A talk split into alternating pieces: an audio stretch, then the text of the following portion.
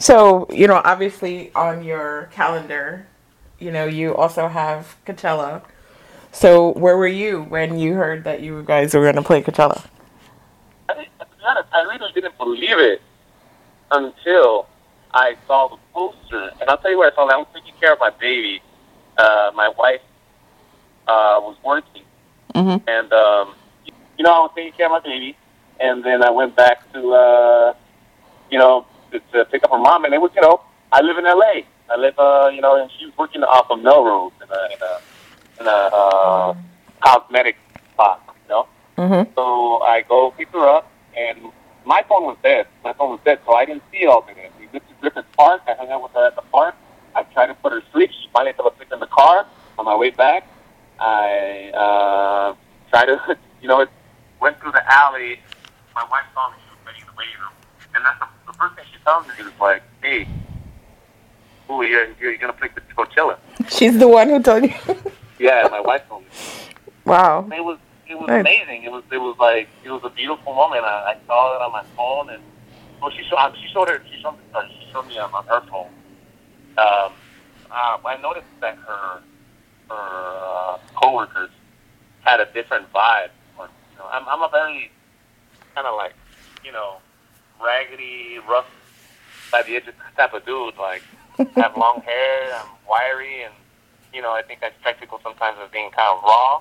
You know, you know I just kind of do things the way I feel, and um, and that's uh, you know, and, and living in LA, it's kind of like you know surrounded by hipsters, and uh, you know what I Yeah. mean. I I project a little bit of attitude, and and anyways. uh and it, I just, you know, in those I mean, top of Melrose, it's like the most commercial area in the whole Right. you know, United States.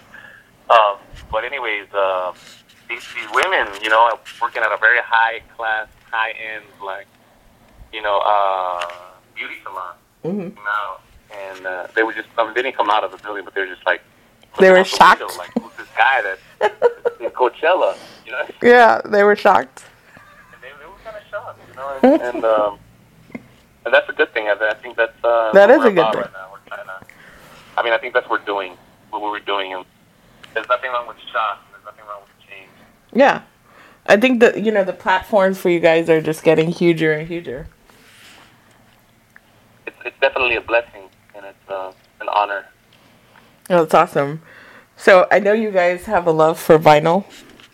Yeah, definitely. So what is the most prized vinyl record that you own? Um, I got a few, I guess. I mean, one of them. I mean, I got it signed by Caetano Veloso. It's uh, a copy that I found in Bahia, Brazil. Uh, it's uh, it's a copy of Caetano Veloso's Transa, um, which was produced in 1972. It's a it's a really pretty record, actually. It's uh, half of it's red, and then the other half is just him playing on stage and with acoustic guitar, kind of like a blurry picture of him from the distance, um, in black and white. So uh, Nice. yeah, that's, that's that's one of them. and another one is uh, Bailando Cumbia by Andres Landero, uh, produced uh, roughly around 1975, and it has a well, 77 maybe, and it has a picture of him, um, really, really strong, you know, uh, burly, he was a short man, but a very strong, square-faced uh, brown man with a with a with a hat that's kind of like a, you know, like almost like a cowboy hat, but it's um, it has like black stripes, black, and then like yellow stripes all around it, um, like um, what's it called, um, done with, with you know like that, you know, that type of hat, you know, just roots hat. And anyways, he's just wearing like this amazing, this shirt like from the '70s shirt. hmm He has this beautiful uh, silver necklace, and and when he smiles, he has like a gold tooth. He's gold tooth as he smiles, and uh, and he and he's wielding this amazing accordion, um, this button accordion, this uh, Hohner button accordion, this red, beautiful red accordion. And so that's uh, for me, that's who I rep. Um, also, that you know, to the day I die. That's awesome. Alonso and Andres Landero, that to me are like uh, my my heroes and um, in many ways spiritual guides. So growing up, Could you remember your first musical memory? First musical memory. Um, yeah. I don't know if it's my first, but it's the first one that comes to mind. I was laying on the couch, and uh, I was listening to, uh, I think the song called Como Te Extraño, or, uh, which is a or, or I'm not sure if it was that one or Te Prometido. And they're very, like, romantic ballads from the, you know, the, the, the, the singer, Leo Dan, uh, was a romantic balladeer, basically, like many, many of them. Kind of like, very similar, I wouldn't say similar musically, but uh, aesthetically to like Julio Iglesias, for example, just to kind of throw out a reference point. Right. For Julio Iglesias, right? So, but obviously a lot different. The music's a lot different. Um, but at that time, those those songs, um, I, don't, I don't know why I'm, I'm describing the music. At that time, I had no idea what the music was, but all I knew was that it made me feel in, in an actually, it made me feel great. It made me feel good. It made me feel um, connected Drew you in. something. I was I must have been like I was on the like I was in the living room I must have been like eight years old and uh I just you know, I just felt kind of in love. I felt in love. You know, I had and I and I, I think I felt a little weird about it, you know? Right. I had like I felt weird inside. I felt like almost like am I do I feel like a little girl right now? I felt like a little girl when I was eight. um, because I don't know, it was like uh, it was a weird moment. I don't know if how I, like it was was how I was laying on the couch. I mean, because like I had I had like my aunt who would slap my cousin, kind of like like laid on the couch too feminine or something. You know what I mean? right.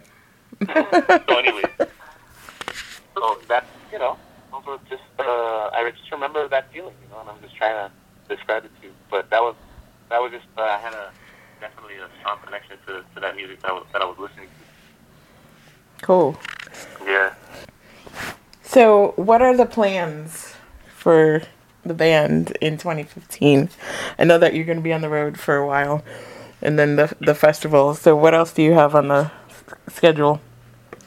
Well, uh, since the band members instructed me to inform you, um, he also did the music score for a PBS documentary Oh, okay, cool. so uh, public television. Um, we did a music score for a, uh, a documentary called Sons and Heroes, which is uh, it's about the experience of Latinos in the Vietnam War. And so, uh, you know, it's, it's definitely about uh, it basically traces a few characters, different characters, different um, individuals who uh, who went through the war, right, in, in, the 60s, right, 70s, and uh, just you know traces their experience, you know, and uh, and it, and, I mean, that also fleshes out the history of, of them within um, the larger context of American history.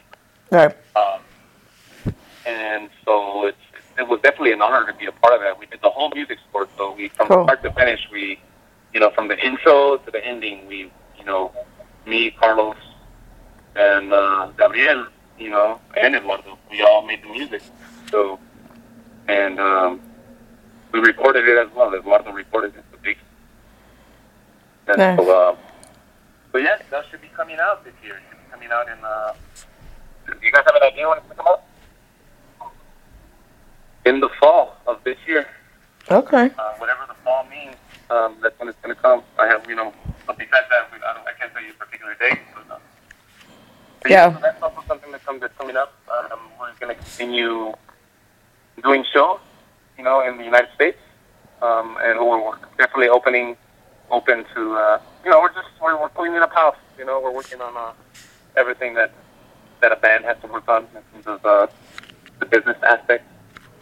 And so, uh, you know, we're definitely pushing show, uh, forward. We're pushing forward, and we'll uh, we're definitely going to have plenty of, of dates for folks to see us, whether it's home or abroad.